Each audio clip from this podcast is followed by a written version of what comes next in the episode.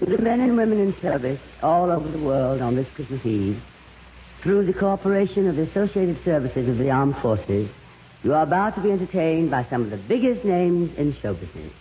For the next hour and 30 minutes, this program will present in person such bright stars as Jimmy Durante, Bert Lahr, Robert Merrill, Margaret O'Brien, Edith Piaf, Fran Warren. Ed Wynn, Meredith Willson. And my name, darlings, is Tallulah Bankhead.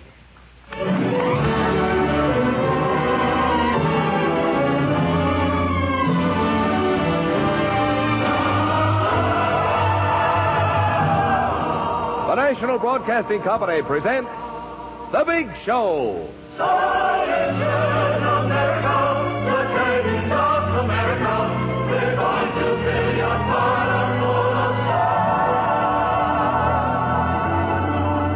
Show.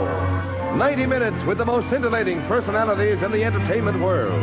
Brought to you this Sunday and every Sunday at the same time as the Sunday feature of NBC's All Star Festival. And here is your hostess, the glamorous, unpredictable Tallulah Bankhead.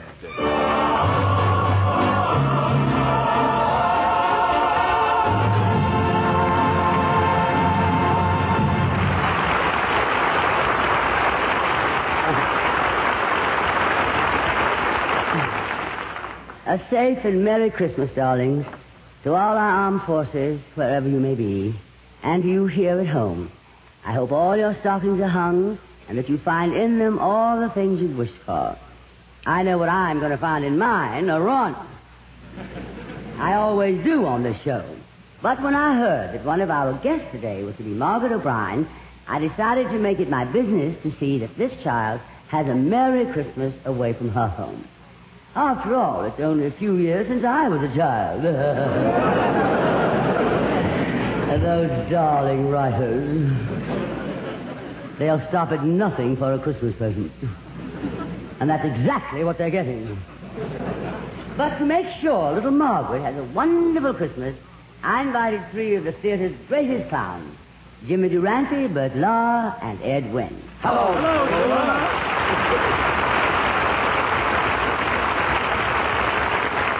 Hello, Ed. Jimmy, Bert. Hello, Bert. Ed, Jimmy. Hello, Jimmy. Bert, Ed. Well, now that I've given you all equal billing, we can get down to our problem. We've got to arrange a wonderful Christmas party for this little girl. Anybody have a, an idea of what to give her? I got an idea, Tallulah. Uh-huh. Something that's very popular this time of the year. Oh, really, darling? What is it, Bert? How about giving her a Christmas present? Uh, now, isn't that brilliant? Came to me in a flash. Anybody else have any flashes? How about you, Jimmy? I know what we could get her. I once got something nice for Christmas a bed jacket. You a bed jacket? What's the matter with that? My bed always wears a jacket. We dress to sleep. Well, for all the help you are, you could have stood in bed. Well, how about you, Ed Wynn? Have you got an idea that's more stable than a bed jacket? Oh, yes, I have a wonderful idea, Tallulah. How old is this girl? Margaret O'Brien? Oh, well, she must be about, uh, well, seven years old, I guess.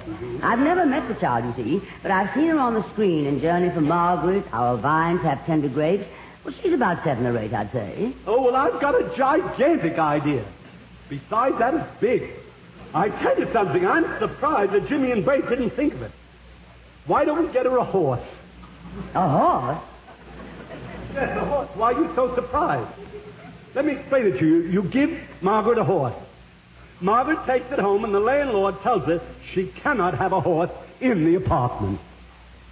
This, of course, surprises her because the landlord has no objection to mice. You see what I mean? but the landlord is adamant. James J. Adamant.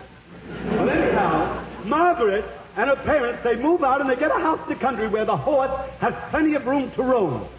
The house is in Milan, which is 25 miles to Rome.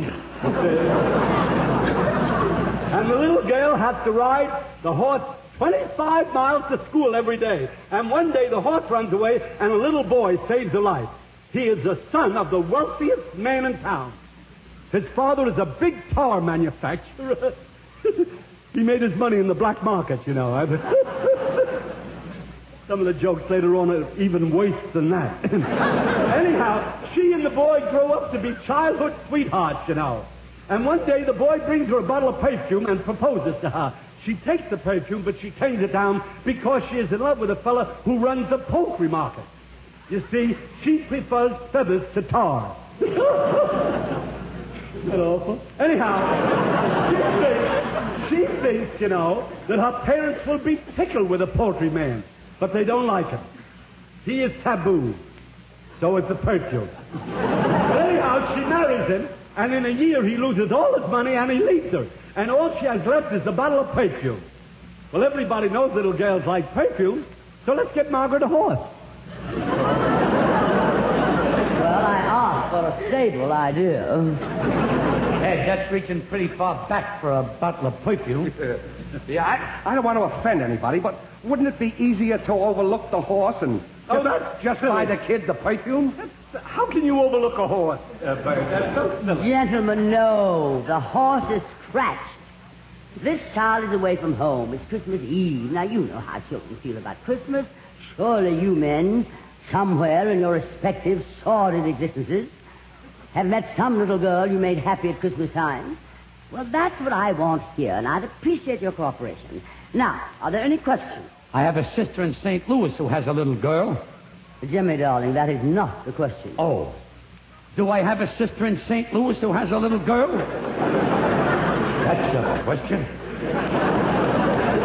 darling, what about your sister's child in St. Louis? Well, I was going to say my sister always throws a Christmas party for her little girl. Why don't we do that? You mean you want us to throw a party for your sister's kid in St. Louis? No, he means a party for Margaret, and I think it's a very good idea. Now, the first thing we'll have to do is to get some refreshments. Uh, what do you get for a child's party? I've heard of something that children adore. I think, uh, well, I, I think they could call it uh, uh, milk. Okay. I'm the milkman around here. From the picture of the same name I just made for Universal, now playing in neighborhood movie houses, smoking in the lodges. So I'll get the milk. Tell me, Chalou, uh, how much milk shall I get? How much milk do you get? How should I know how much to get? There's only one child. Get a fifth. A fifth.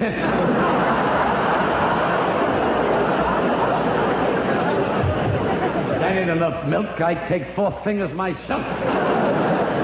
Bert, what do you think? How much milk will we need? Well, personally, I won't take any. I'm driving. Besides, I don't know much about this kid stuff. You see, I, I didn't have such a happy childhood. Oh. In fact, uh, a very tragic thing happened to me when I was a child. You lived? Yeah, how'd you know? Oh, just a wild guess. What else happened? Well, at Christmas, I never hung my stockings up. You see, I only had one pair. Instead of hanging over the fireplace, they just stood there. and I never got any toys. You see, we, we was very poor. My mother used to take me window shopping. I wound up with more windows than any kid in the neighborhood. Your mother had a budget account, I imagine. Yeah, and she imagined it too. She'd take anything in any store if she could budget. We were so poor that it was 15 years after they was married that my father gave my mother an engagement ring. Oh, it was beautiful. A 10 carat diamond ring. Ten carats? And what a beautiful sentimental inscription inside the ring. It said, In case of fire, break glass.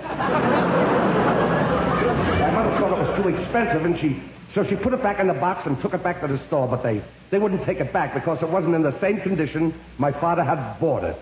Your mother had eaten the Cracker Jacks, it came. Yeah. And the way mother always used to pick on me. She used to say to me, Bert, why don't you be like Johnny? She used to say, Bert, go out and play with Johnny. I want you to grow up like Johnny. It was Johnny this, Johnny that. I stayed in the house all the time. I got an interior complex. I used to sit around the house all day and cry. Oh, I was housebroken. All I heard was Johnny, Johnny. Last year, when I went back to my hometown, I, I thought I'd find out what happened to Johnny. So I asked his mother. I said, Whatever became of Johnny, Mrs. Dillinger?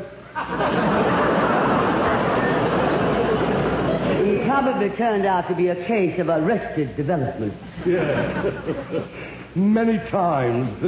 But if I don't have something ready for Margaret when she gets here, really, darling, I won't have the courage to face her. Reminds me when I was the Cowardly Lion in The Wizard of Oz.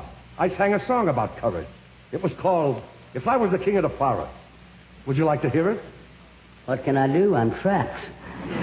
Meredith Willson, please, some music for Mr. Lahr, who will recreate his famous cowardly line from The Wizard of Oz.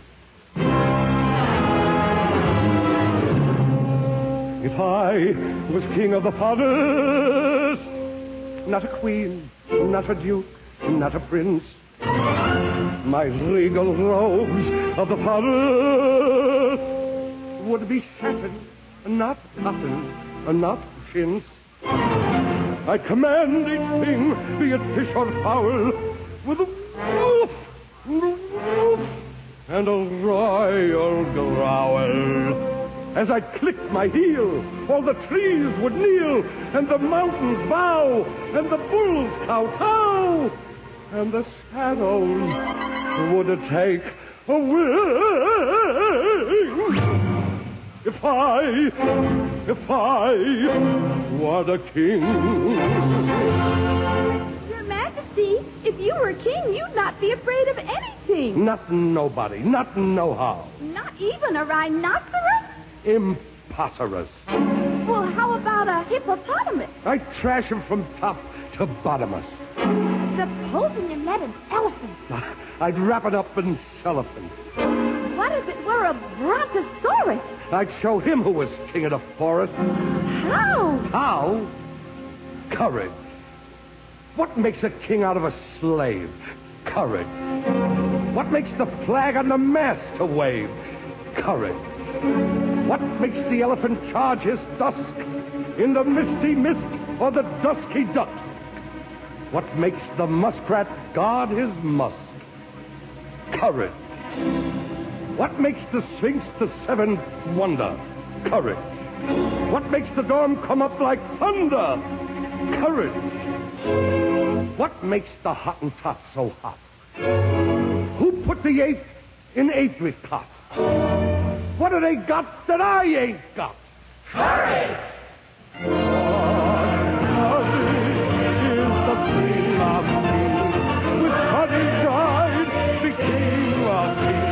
And the whole year round I'd be hailed and crowned by every living thing.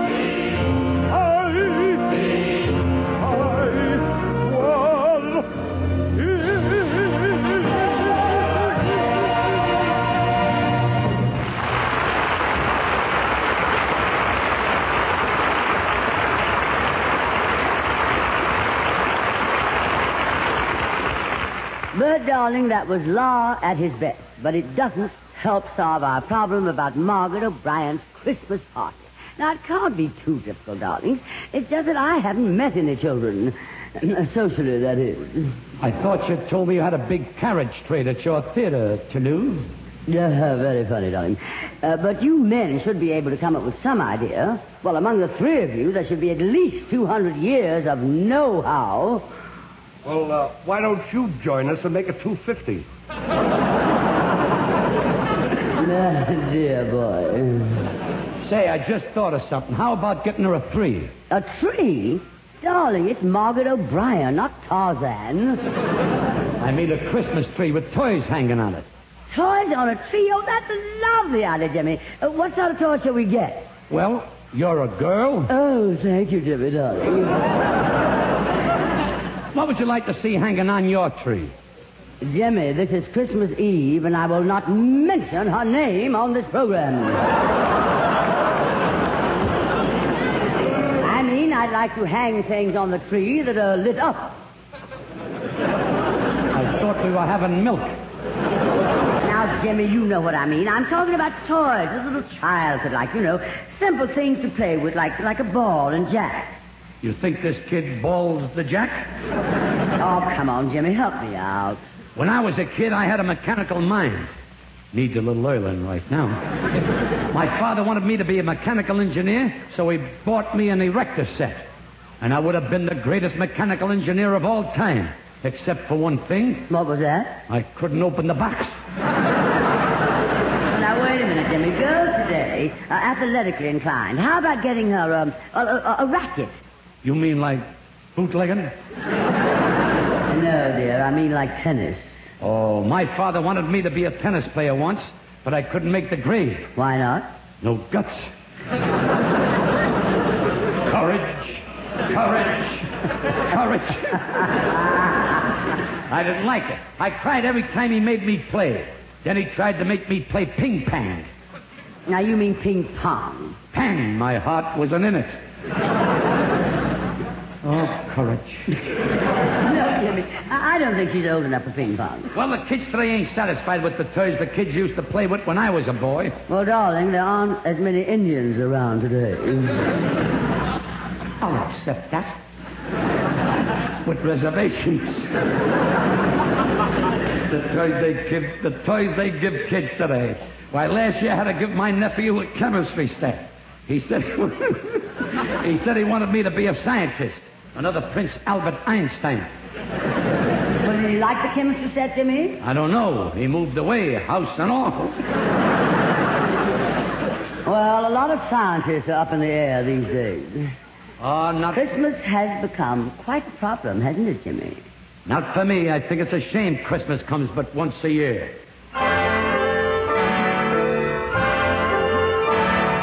Folks, I got a little wish. Now, folks, I got a little wish. If it only could come true. It's about a holiday that's meant for me and you. Although it has been coming on the same day each year, there should be one more day it could appear. Now, isn't it a shame that Christmas comes but once a year? Wouldn't it be nice if it came around twice, spreading joy and good cheer? Just when everyone forgets goodwill to men, that's the time for jingle bells to chime again. Now, isn't it a shame that Christmas comes but once a year. You know, I'll never forget one Christmas Eve when I was a kid. I hung up my stocking, went to bed, and when I came down the next morning, what do you think I found on my stocking? My father's foot. yeah, my father really stuck by me all through childhood. One time in school, the teacher asked me who signed the Declaration of Independence. I said I didn't. I said, I didn't know, teacher. I didn't. Just for that, she made me bring my father to school. He walked in and said, Teacher, my boy Jimmy is a good boy, and he's an honest boy. And if my boy says he didn't do it, he didn't do it. What a man. My father went to school more when I went to school than when he went to school. but I'll never forget the big turkeys we used to have for Christmas dinner. I always got the dark meat. This year I'm dreaming of a white Christmas. now, isn't it a shame that Christmas comes but once a year? Wouldn't it be nice if it came around twice, spreading joy and good cheer? Now, just when everyone forgets goodwill to men, that's the time for jingle bells to chime again. Now, isn't it a shame that Christmas comes but once a year?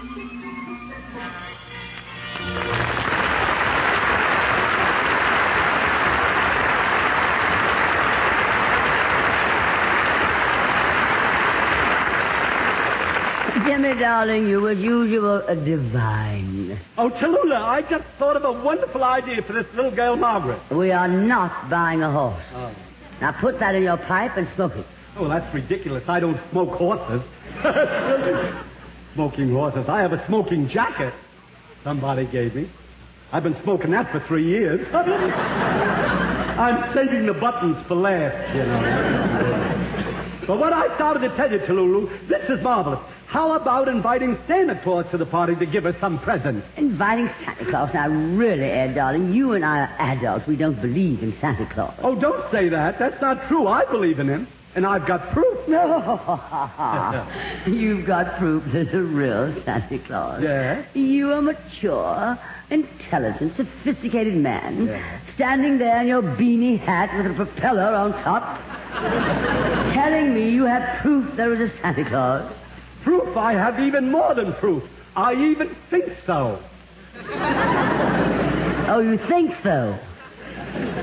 She lists. Only when I talk. but anyway, tell me about this proof you have there's a Santa Oh, I have proof. I'll tell you the whole story. I was in a show about 20 years ago, you see, and there was a fellow in the show with me, and his name was Houdini. No, no, no, it wasn't. His name escapes me. Well, anyway, anyway, he always made it a practice that no matter where he was, now this is so beautiful, no matter where the show was on the road, he would go home on Christmas Eve, and he would always manage to grab a plane to get home and dress up like Santa Claus and leave some presents for his little girl. Well, of course, he just dressed up like Santa Claus. Yeah, well, wait, wait you hear the whole story. And the day after Christmas, this friend of mine in the show would always get a letter from his little girl. And the little girl would say, Dear Daddy, Santa Claus came last night, and I was standing on the stairs, and he didn't see me, but I saw him. And he left me a lot of presents, and then he kissed Mama and went away. isn't, that, isn't that beautiful? Doesn't that ring your heart, that story? Very beautiful, and it wrings my heart, but what's the point? Oh, the point? Well, I'll make it blunt then. one year, one year, the same company, we were playing out in Colorado someplace, and the same man was with the company, and there was a great big blizzard, you know, and all the planes were grounded. And the little girl's daddy, the, the, the father there, I call him Dottie, I mean Daddy, he couldn't get home for Christmas. Well, the poor man was heartbroken. Well, on Christmas Day, there was another letter from the little girl, just like he used to get every year. And the letter said, Dear Daddy, Santa Claus was here last night and left me toys. And then he gave Mama a lot of kisses and went away. And that's how I came to believe that there is a real uh, Santa Claus. Well, there, darling, you go on believing exactly what you want, but I still don't know what to get Margaret for a present. Well, now, let me see. I have a son, Keenan, his name. No. His last name is Wynn, Keenan Wynn. We have the same last name. That's a coincidence. Of all the people in the world I picked out to be my son, I picked one with the same name, Wynn. well, anyhow, I've been trying to think, what would Keenan want for Christmas? And you know what I think he'd want? Fran Warren. Fran Warren, well, she's right here. Hello, Tallulah.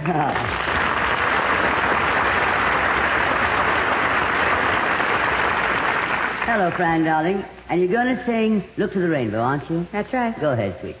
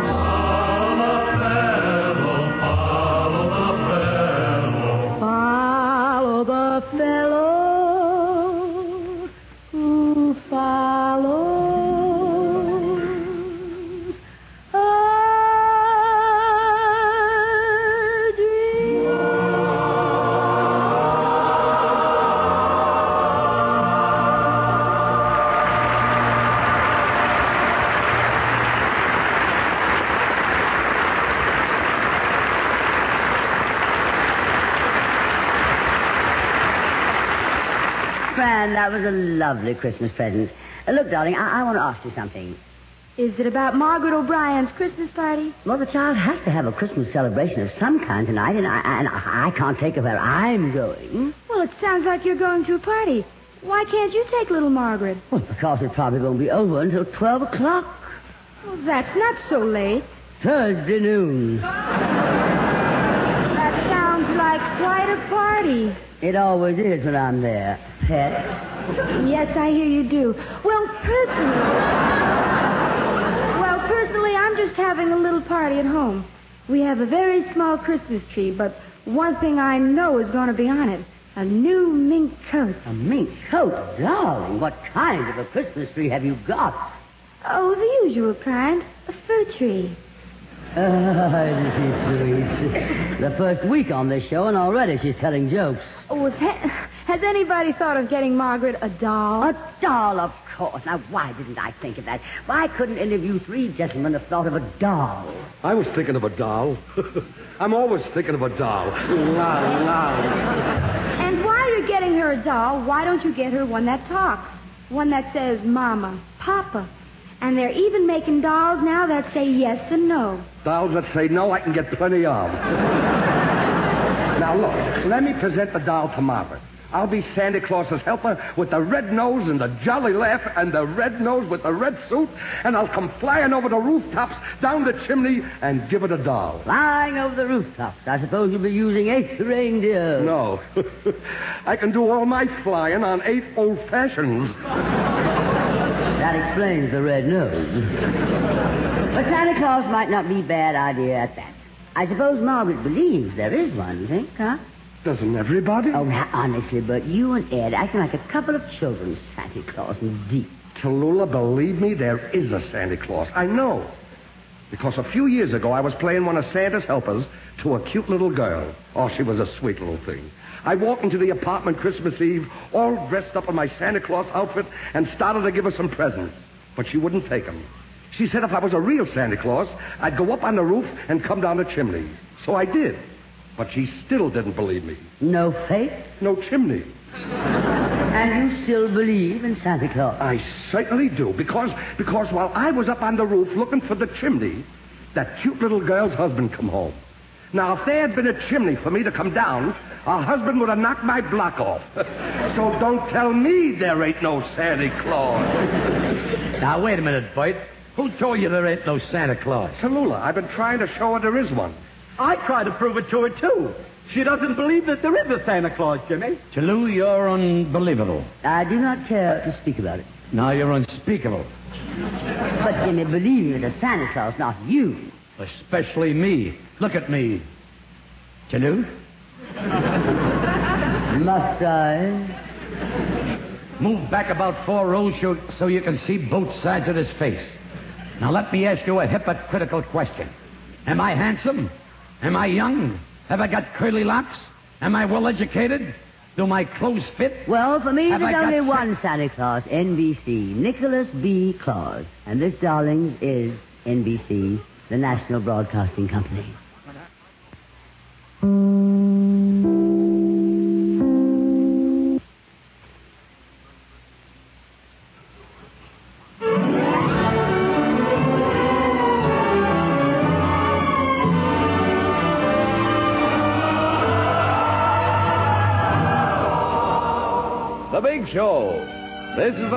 Broadcasting Company Sunday extravaganza with the most scintillating personalities in show business.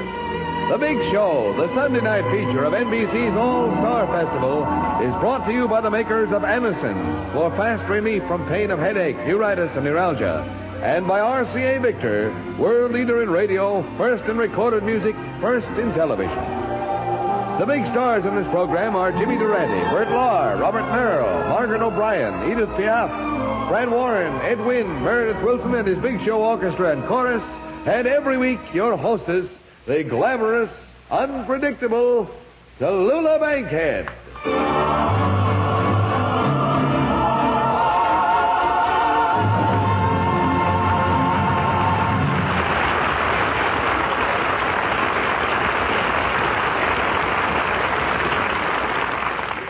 This week, darlings, The big show is the Christmas show, broadcast with the cooperation of the Associated Services for the Armed Forces and dedicated to all our men and women in service who are far from home on this Christmas Eve. A great soldier who has spent a lifetime of Christmases away from home in the service of his country stands by now for a word of cheer to our men and women throughout the world.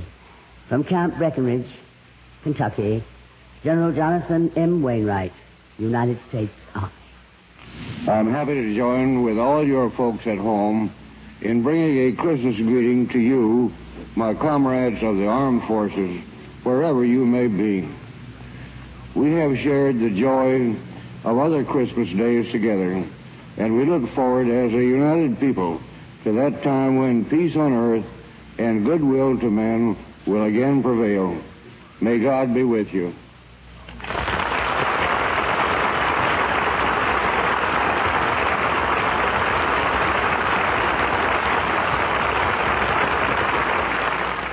Yes, darlings, it is with a mixture of pride and humility that we accept the responsibility of sending to our boys and girls away from their loved ones on Christmas Eve this Christmas package of entertainment, wrapped with loving care and sealed with a Christmas kiss.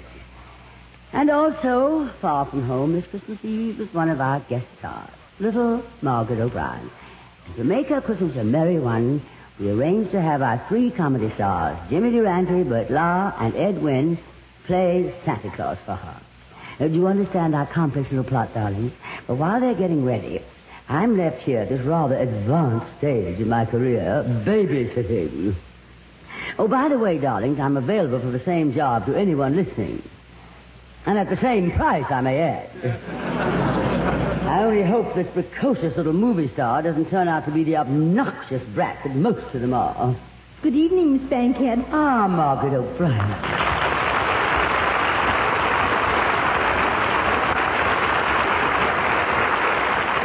Oh, Margaret, look at you. I had an idea you were only seven. Oh, no, I'm quite old now. I'm 13, you know.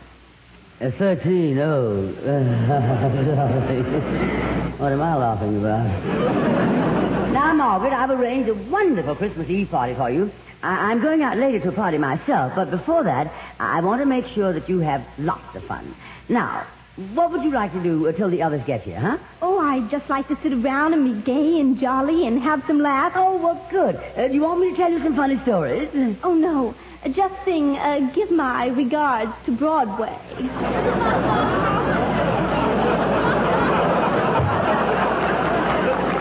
This child is older than 13.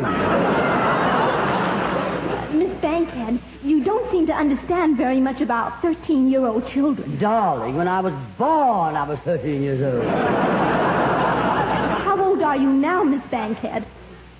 Oh, well, I, uh, I wonder if this is safe. Um, how old do you think I am? Well, uh, Oh, of course, you must allow for the lighting here, Margaret. well, I, I think. and I've had a tiring rehearsal all day. Well, uh, And I'm still in shock over Happy Chandler's being fired. well, Well, just don't stand there staring at me with those beautiful big bright eyes and that gorgeous complexion and that silken hair. Say it. How old do you think I am? well, uh, I think you're quite old. Margaret. Uh, you must be at least 25. Bankhead, why are you crying? Oh, nothing, darling. I'm just so happy. Obviously, child, you know nothing about a woman's age. Obviously, Miss Bankhead, I wanted to be invited back on this show. I keep running second to this child all the time. Well, Margaret, I'm neglecting my duty as babysitter. Come over here, child. Uh, can you walk by yourself? Of course. Uh, can you, Miss Bankhead?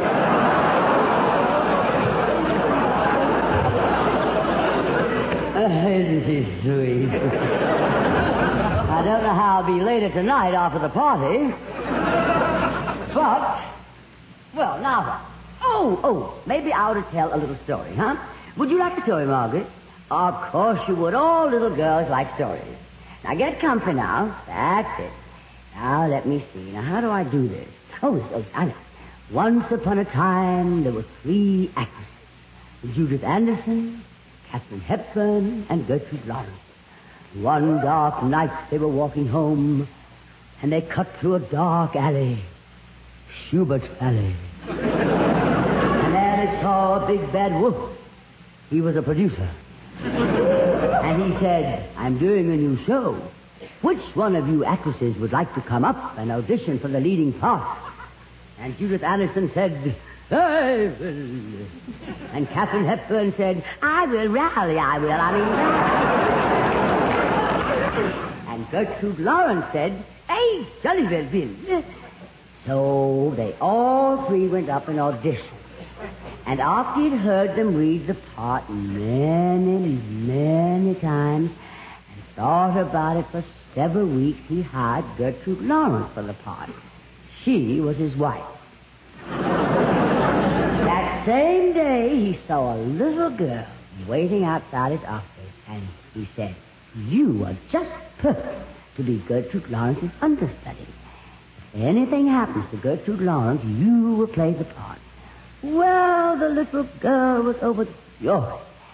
And one day, just before the play opened, a terrible thing happened. The understudy broke an arm.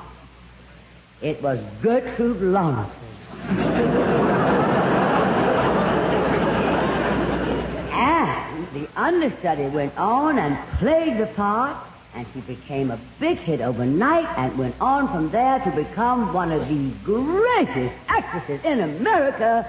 And do you know who that little girl was, Margaret? Oh, sure. Bette Davis.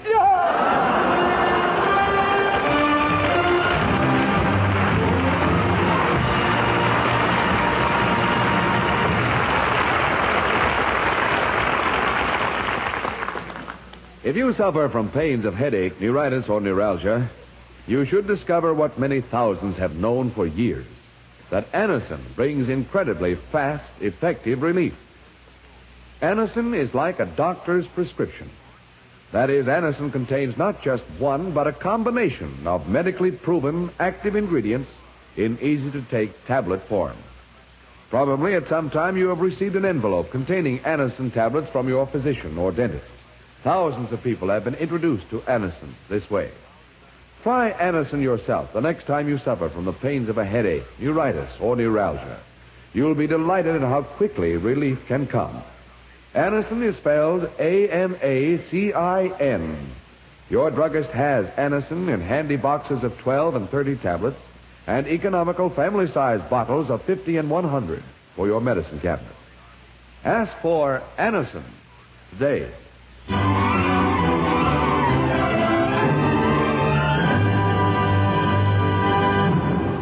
Meredith, you haven't done anything to get this party rolling.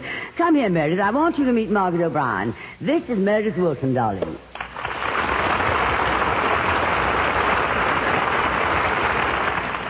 How do you do, Mr. Willson? Margaret O'Brien. Are you the little girl that I used to see in the movies all the time? That's right. Incredible. Incredible. My, how you have grown up. It sure makes a person feel old. Hey, is there an echo in here? No, Mr. Willson. I knew you were going to say that. That's what people keep saying to me all the time. That's the penalty I have to pay for growing up. No one can stay the same age all the time. Can't they now? well, Meredith, what kind of entertainment could you give Margaret for this Christmas party? We're having in her honor, you know. Well, sir, Miss Bankhead, I'll tell you what we used to do back home. I wanted to say, uh, uh, I'll tell you what we used to do back home in Mason City, Iowa. Oh, no, not on Christmas Eve, Meredith. I'll be glad to. We used to put on plays. Oh, I'll never forget that last play I acted in. Yeah, I have a picture of you acting in a play. Do you have that picture? I've been looking high and low for it. Meredith, please, could we for one week dispense with that nostalgic drivel about your adolescence? But this is very interesting, Drivel. You see, this play was about this doctor who was in love with this woman, and she was married. And her husband got sick, and the doctor had to operate on him. And the big scene was where the doctor had to make up his mind whether to save the husband and lose the woman he loves, or operate without washing his hands and get the woman he loves.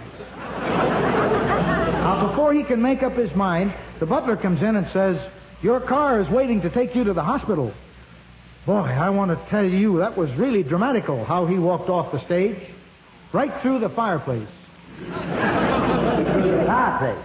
The door was stuck. And you walked through the fireplace? Oh, not me. I was the butler. What a hit I was. Dressed in my T-shirt and shorts. You played a butler dressed in T-shirt and shorts. Well, it was a combination play and basketball game. I played center. And now you're playing the center theater. Meredith, darling, could you possibly play some Christmas music for our little Mark? I'd be glad to. We have a number prepared here called Jingling. Okay, Meredith Willson and his orchestra and chorus in the gayest of the new Christmas songs, complete with snowflakes, sleigh bells, and Yule logs. Jingling,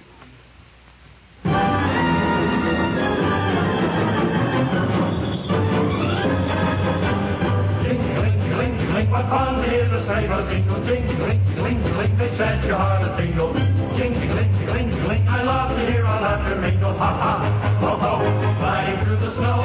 Jingling, jingling, jingling, the bells and at the snowflake dancing, jingling, jingling, jingling, goes on the beat of prancing. Jingling, jingling, jingling, the night April sweet romancing, ha ha,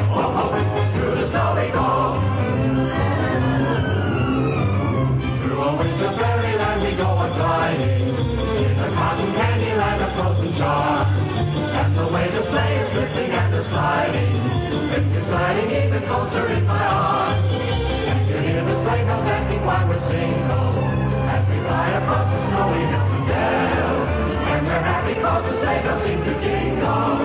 In the winter fairyland like wedding bells. Jingle, jingle, jingle, jingle. Jingle, jingle, jingle, your heart. Jingle, jingle, jingle, I love to hear all laughter mingle. Oh oh,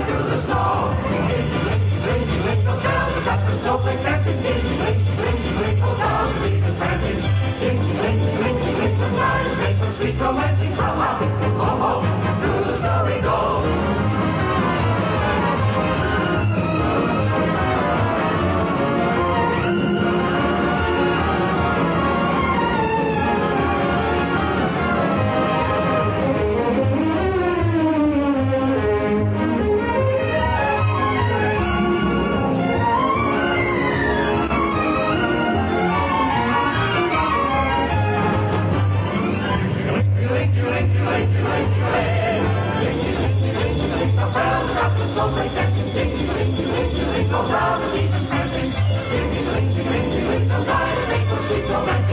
And.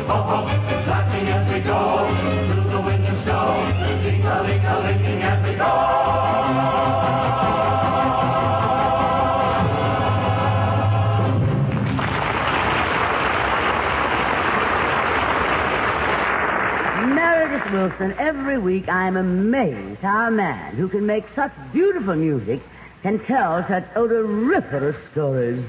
Well, sir, I was thinking the same thing. How a woman can speak so beautifully and then sing Give My Regards to Broadway. Ho, ho, ho, ho. Merry Christmas, everybody. Merry Christmas. Oh, look, here comes Santa Claus. Hello, Santa Claus. Hello, little girl. Ho, ho, ho. Merry Christmas. Well, what do you know? The child believes in him. Oh, I was hoping you'd come, Santa Claus. Oh, I'm so glad to see you, Santa Claus. Oh, and by the way, how is Mrs. Lahr? Oh, oh, oh, indeed. I told you you couldn't fool a sophisticated child with that Santa Claus routine. Oh, I know he's not the real Santa Claus Miss Bankhead. He's one of Santa Claus's helpers. The real Santa Claus will be along later. You'll have it your own way, darling. But this is Margaret O'Brien. Margaret O'Brien. Is this the little girl I used to see in the movies? Incredible. That's exactly what I said, Bert. Here we go again. My, how you have grown up. Makes a person feel old. All right, we can do very well without that Christmas trio. Did you bring Margaret a present? I certainly did. I brought a Metropolitan Opera star. Come out here. Wide Robert Merrill.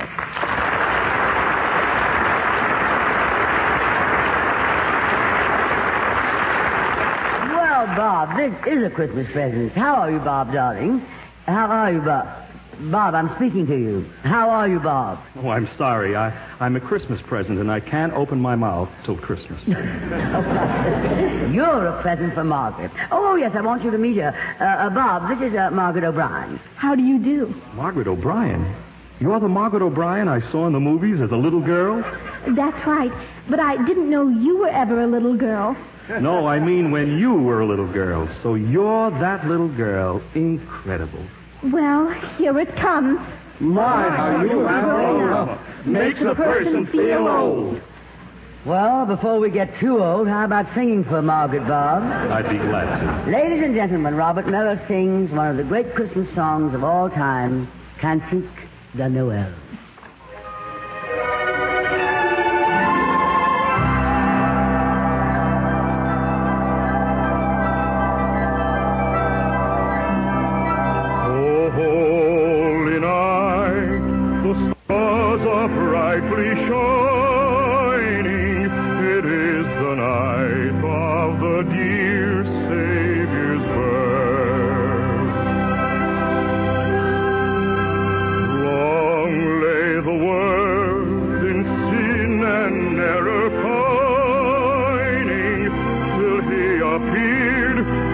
The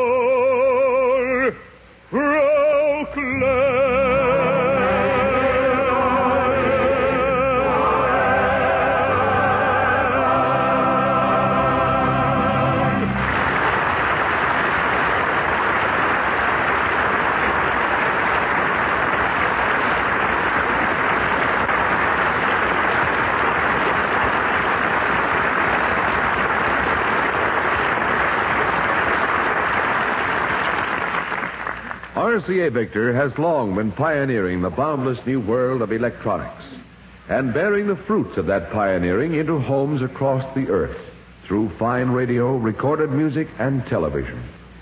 It is heartwarming to think of how much these instruments add at all times to the happiness of nations and people, carrying the message and music of Christmas around the world. But it is heart lifting to think of how much they still can add to the peace of nations. On this Christmas Eve night, RCA Victor humbly pledges itself once again to the advancement of radio, recorded music, and television as international mediums. As science continues its conquest of the physical world, we shall look across the hemispheres from nation to nation as we are now accustomed to hear by radio.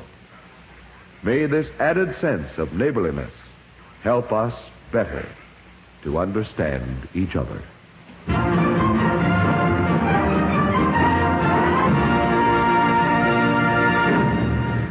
Ho, ho, ho. Merry Christmas, everybody.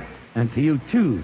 Chaloo? well, if it isn't one of Santa Claus's reindeer. You mean rain, darling, don't you? I'm one of Santa Claus's helpers. Oh, you're just Santa Claus. What's the matter? Why don't you like Santa Claus? This woman is suffering from claustrophobia. I wish they'd have cut oh, that line out. Jimmy, I want you to meet little Margaret O'Brien. Hello, Mr. Durante. Well, Margaret O'Brien.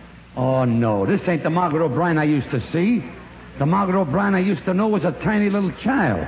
I can't believe this is the same girl. Incredible. Shall we go another round? My, how you have grown up. Makes a person feel old. Well, Jimmy, how about a Christmas present for Margaret? I brung one. Whom did you brung? Whom? Only that great French chartreuse, the one and only Edith Piaf. Edith Piaf.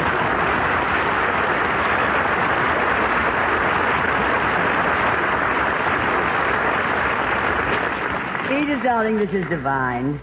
Having you on our show, one of the greatest singers that France has ever sent us. Oh, merci. I would adore having you sing for me right now. Oh, merci.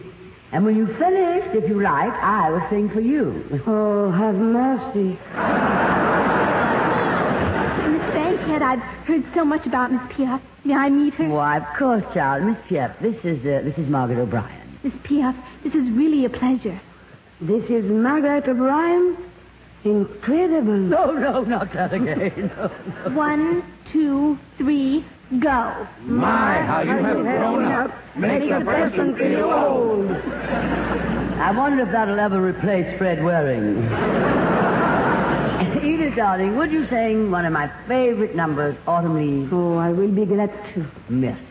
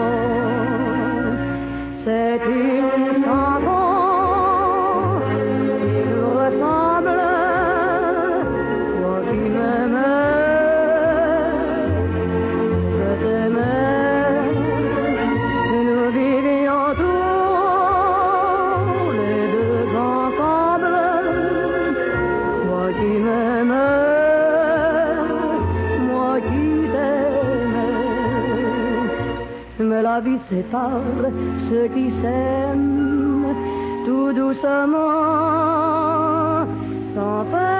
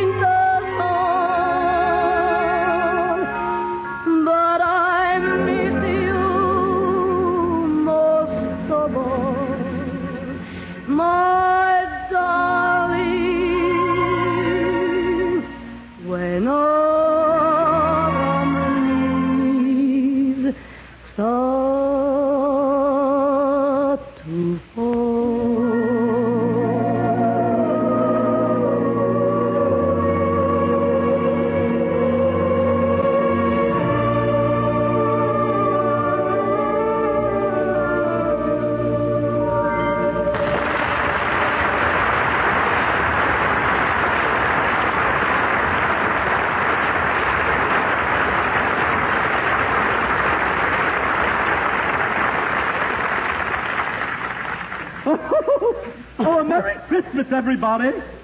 And a Merry Christmas to you, Margaret O'Brien. How about giving me, one of Santa Claus's helpers, a nice big kiss? Take your hands off me. Ed, that's Edith Piaf. This is Margaret O'Brien. Hello, Mr. Wynn. You're Margaret O'Brien? But you're not the Margaret O'Brien. Ed, we are not going through that bit again. Oh. We know the child is grown up. None of us is getting any younger. We've all grown up. You've grown up and I've grown up. how you've grown up. Makes a person feel mighty old. Ah, they're sweet. now, Ed, what present did you bring Margaret? Oh, the best of all, really, Tallulah. I brought her a wonderful. Pre- uh, it's an opera. Oh. What a wonderful story. It's the story of a. Now, just, just, just a minute now, Ed, before you tell your story. Ed Hurley has a story to tell, Ed. This portion of the big show has been brought to you by the makers of Anacin for fast relief from pain of headache, neuritis, and neuralgia, and by RCA Victor, world leader in radio, first in recorded music, first in television. Now, Tallulah, would you like to ring your chime? This is NBC, the National Broadcasting Company.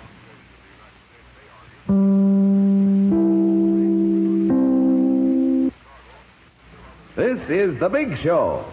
And Tallulah Bankhead is giving a Christmas party for little Margaret O'Brien. Well, Margaret, my pet, are you having fun at your party, enjoying yourself? Oh, it's wonderful, Miss Bankhead. Uh-huh. I bet there isn't another 14 year old girl in the world as happy as I am. Fourteen? I thought you said you were thirteen. It's such a long show. Well, Ed, how about that opera? Are you ready to tell the story? Oh, yes, I'm ready. I'm more than ready. Have you got anybody to sing the opera so that I can explain the story? We most certainly have somebody. Yes. Robert Merrill will sing it. Oh, Won't you, Bob, darling? Sure. I'll sing Largo al Factotum from the Barber of Seville. Oh, that's a lovely opera. But I'm going to tell the story of Carmen tonight, you know. I'm singing Figaro. Well, I'm sorry you're singing Figaro, too. Because I'm going to explain the opera Carmen. And if you're going to sing that long-haired stuff from the Barber of Seville, it just won't fit, that's all. That's all. I'm an expert on Carmen, you know, an authority. I know things about Carmen that Carmen herself don't even suspect. But, Ed, you explained Carmen the last time you were on the show. Oh, well, that was only the two acts of the opera, Tallulah. But tonight, for the first time in the history of the world, I'm going to tell what happened to Carmen during intermission. I'm going to sing Figaro. If I don't sing Figaro, I won't do anything. And you want to hear me sing, don't you? No, not necessarily. Singing Figaro, and you explain the story of Figaro. Oh, all right, all right. Just to stop the argument, I'll explain Figaro. But you're going to find out it's going to sound just like Carmen. That's...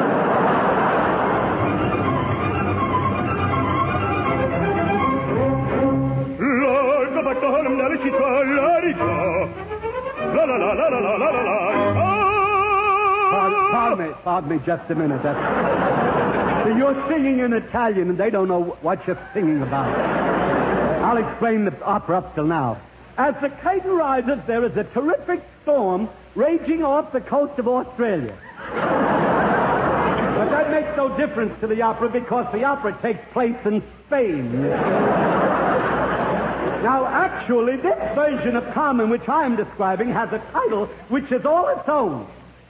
The name of it is He Missed His Wife Cooking. Every chance he got. Now, I'll explain what he's been seeing. We first see Carmen seated in her living room. She has just come up from the wine cellar of her home where she stumbled over something 65 years old. It was her father. Now, as Carmen is in the sitting room, you can see that she has a figure that is out of this world, you oh. know. And if she just put on a girdle, she could probably get it back in again. But as a matter of fact, Carmen has only two teeth. This is very interesting. Carmen has two teeth, one in her upper jaw and one in her lower jaw. And one day, the tooth in the upper jaw says to the other tooth, let's get together for lunch sometime. At this point, Carmen's father rushes in. This is an interesting scene. He says, Carmen, I am going to get married again. I hope you do not mind. I'm going to marry a girl 18 years old. Carmen says, Father, you can't do that. You are 65 years of age. If you marry a girl 18 years of age, 10 years from now you'll be 75, and she'll be only 28. Have you thought of that? The old man said, Yes, I thought of that, but why should that stop me? He said. He said, When that time comes, I'll go out and find myself another 18 year old girl. All right, if you'll continue now with the opera.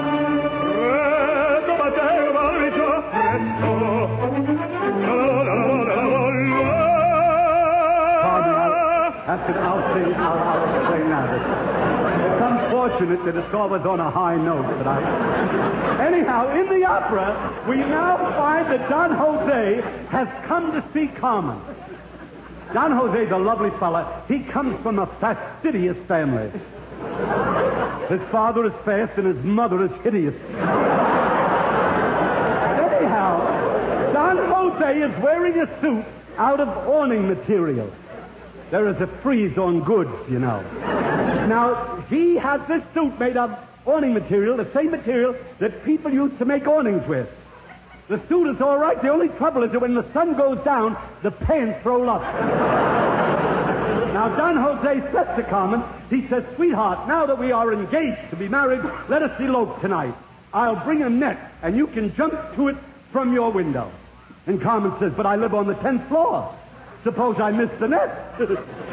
Don Jose says that in that case, our engagement is off. now, Carmen says, Don Jose, first you must ask my father for my hand. And Don Jose said, Well, I did ask him.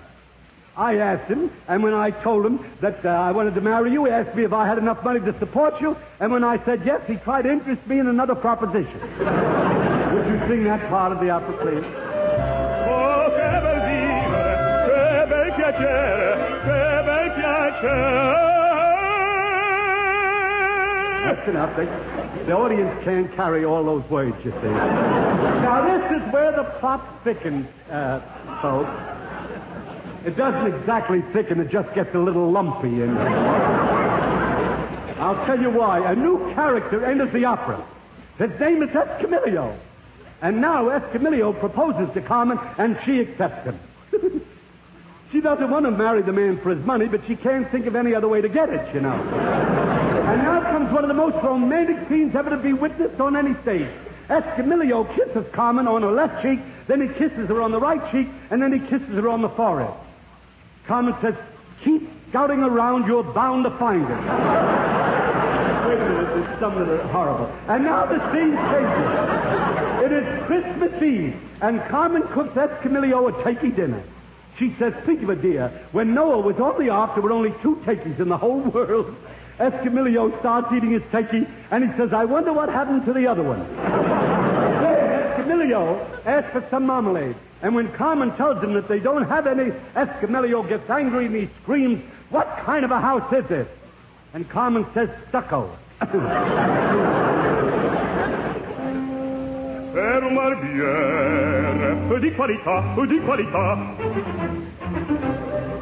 Tutti mi chiedono, tutti mi vogliono, buona ragazzi, vecchie fanciulle, quale parrucca, presta la barba, quale sanguigna, presta bieto, tutti mi chiedono, tutti mi vogliono, tutti mi chiedono, tutti mi vogliono, quale parrucca, presta la barba, presta bieto, Figaro, Figaro, Figaro, Figaro, Figaro, Figaro, Figaro, Figaro, Figaro, Figaro, Figaro. Ahimè, ahimè, che furia, ahimè, che folla una alla volta, per carità, per carità, per carità.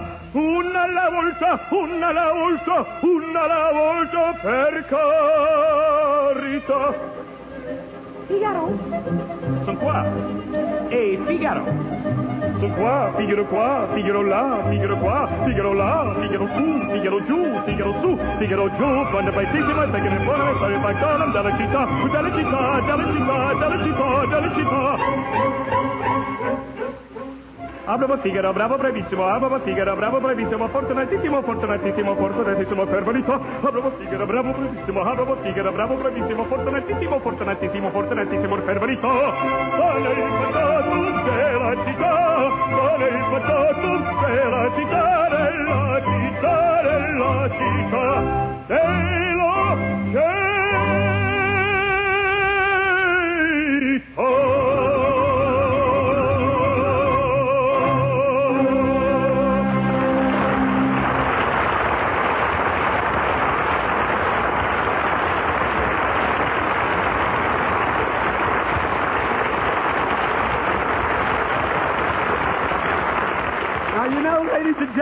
was the finale of the opera, which I would like to explain.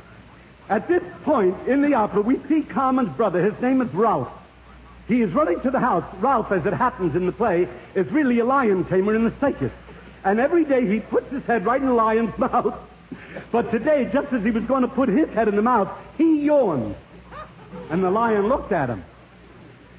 And the lion said, Just a minute, who does what to who? I thought that was good. Anyhow, Ralph, Ralph knocks on the door of Carmen's house, and Carmen yells, Who is it? He says, It's Ralph. She says, Who? He says, Ralph, Ralph, Ralph. She says, I can't hear a thing. There's a dog barking outside. then comes the famous wedding scene, ladies and gentlemen. Here my mood changes. This is wonderful. I'd like to explain this. Carmen's mother and father are the first to arrive at the wedding. They are wearing bearskin coats. the wife's coat is black bear and the husband's coat is threadbare, you see. the wedding ceremony starts and the judge says to Escamillo, to marry this woman you... Well, that'll cost you two dollars. Escamillo looks at Carmen. He says to the judge, what have you got for about three and a half? the judge proceeds with the ceremony and he finally says, if anyone objects to this marriage, let him speak now. And a voice yells out, I object. The judge says, You shut up. You're the groom. He said. so Carmen and Escamillo are married and they go to the country, and Escamillo becomes a gentleman farmer. You can tell he's a gentleman farmer because he tips his hat every time he passes a tomato. But anyhow, it is very, very early morning, and daylight savings time has come in, and he is up so early, he starts milking a cow on his farm. He's a gentleman farmer. And it's so early, he milks the cow while the cow is still asleep. the cow wakes up with a start and looks at the farmer. He says, Thank heavens it's you. I thought I was being robbed.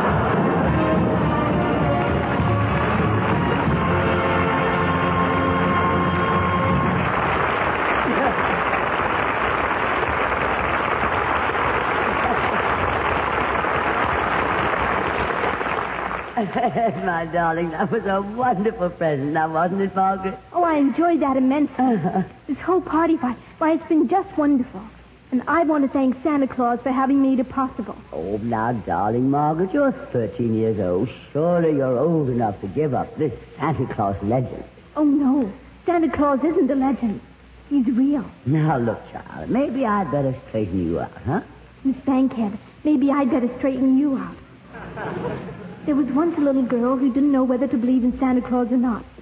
And she wrote a letter about it to the old New York Sun. The letter said, Dear editor, I'm eight years old. Some of my little friends say there is no Santa Claus. Papa says if you see it in the sun, it's so. Please tell me the truth. Is there a Santa Claus? It was signed Virginia O'Hanlon. And here is the answer they printed. Yes, Virginia, there is a Santa Claus. He exists as certainly as love and generosity and devotion exist. And you know that they abound and give to your life its highest beauty and joy. Alas, how dreary would be the world if there were no Santa Claus. It would be as dreary as if there were no Virginia. There would be no childlike faith then, no poetry, no romance, to make tolerable this existence. We should have no enjoyment except in sense and sight. The internal light with which childhood fills the world would be extinguished. Not believe in Santa Claus. We might as well not believe in fairies. Nobody sees Santa Claus, but that's no sign that there is no Santa Claus. The most real things in this world are those that neither children nor men can see. Did you ever see fairies dancing on a lawn? Of course. But that's no proof that they're not there. Nobody can conceive or imagine all the wonders that are unseen and unseenable in this world. You tear apart the baby's rattle and see what makes the noise inside. But there's a veil covering the unseen world, which which not the strongest man or even the united strength of all the strongest men that ever lived could tear apart. Only faith, fancy, poetry, love, romance can push aside that curtain and view and picture the supernal beauty and glory beyond. Is it all real? Ah, Virginia, in all this world there is nothing else real and abiding. No Santa Claus. Thank God he lives. And he lives forever. A thousand years from now, Virginia. Nay, ten times, ten thousand years from now. He will continue to make glad the heart of childhood.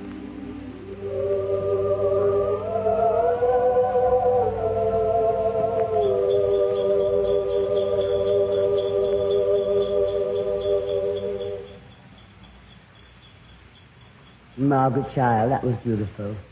How could I possibly have grown so far away from that simple, wondrous belief that there is a Santa Claus? I thought I was giving you a Christmas you would remember. Instead, you've brought back something I should never have forgotten. All of a sudden, I remember how we sat around our fireside at home and sang the joyous Christmas carols, so symbolic of this happy, happy season. Wouldn't it be wonderful, Miss Bankhead, if we could sing them now? Oh, I wish we could. And why can't we? My precious child. Of course there'll be carols. We have the singers, Fran Warren, Edith Piaf, Robert Merrill. We have Meredith Willson and the orchestra and chorus.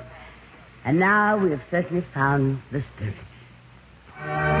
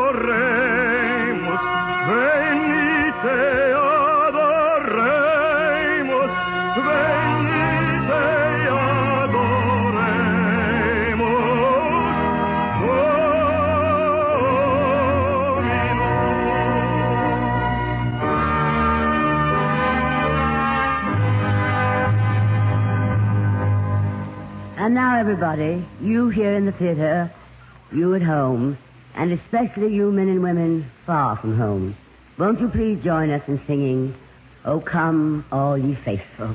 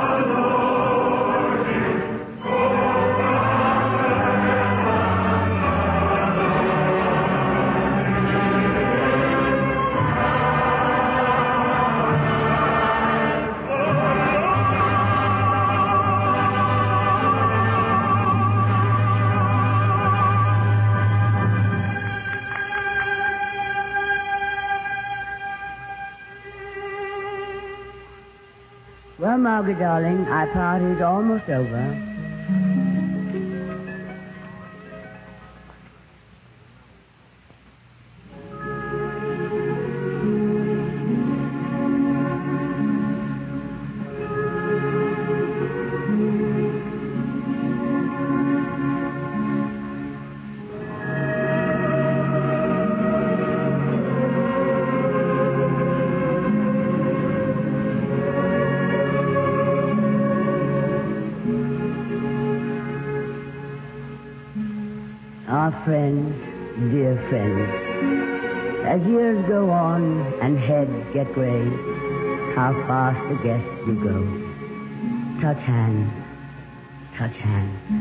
With those that stay.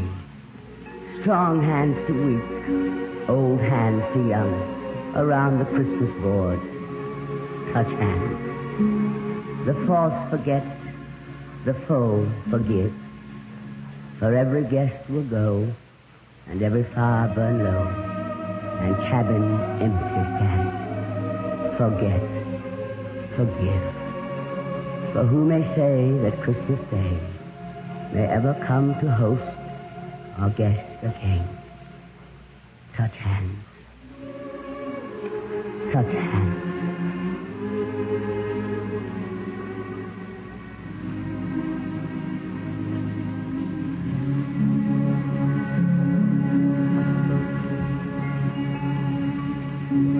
Well, darlings, this has been our Christmas show, dedicated to our loved ones in the service of our country all over the world. God bless you, and God speed your journey home. Next Sunday we'll celebrate New Year's Eve, when our stars will be Vivian Blaine, Jose Ferrer, Sam Levene, Ken Murray, Margaret O'Brien, Gloria Swanson, Fran Warren, and others, and as usual, Meredith Willson and the Big Show Orchestra and Chorus. And until then, May the good Lord bless and keep you, whether near or far away. Fran. May you find that long awaited golden day today. Bert, May your troubles all be small ones, and your fortunes ten times ten. Jimmy, May the good Lord bless and keep you till we meet again, Meredith. May you walk with sunlight shining and a bluebird in every tree. Ed, may there be a silver lining back of every cloud you see. Margaret? Fill your dreams with sweet tomorrow. Never mind what might have been. Edith, May the good Lord bless and keep you till we meet again. Robert? May you walk with sunlight shining and a bluebird in every tree. May there be a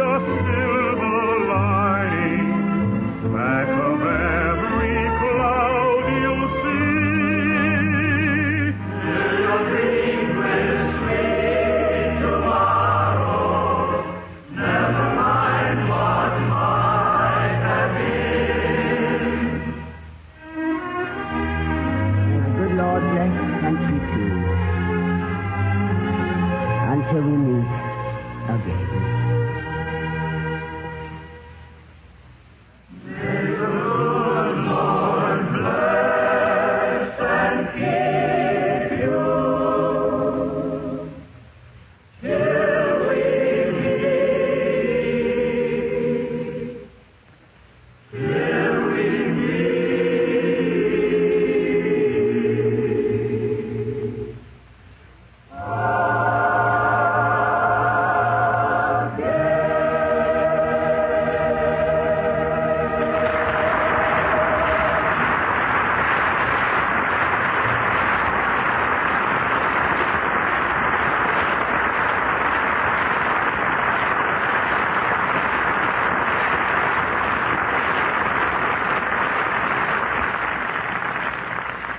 A safe and a Merry Christmas, darling.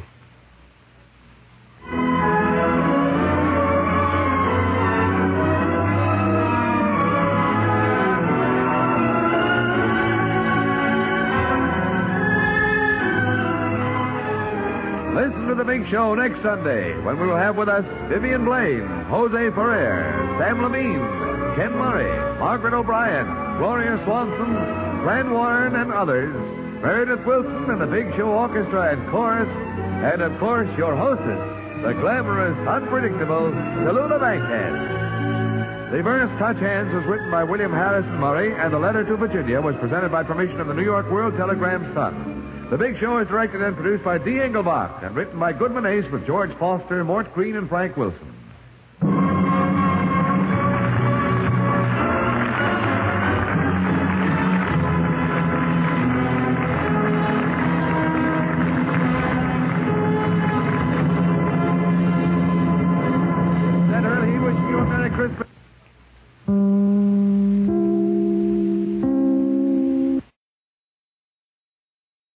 Save big on brunch for mom, all in the Kroger app. Get 16 ounce packs of flavorful Angus 90% lean ground sirloin for $4.99 each with a digital coupon. Then buy two get two free on 12 packs of delicious Coca Cola, Pepsi, or 7UP, all with your card. Shop these deals at your local Kroger today or tap the screen now to download the Kroger app to save big today. Kroger, fresh for everyone. Prices and product availability subject to change. Restrictions apply. See site for details.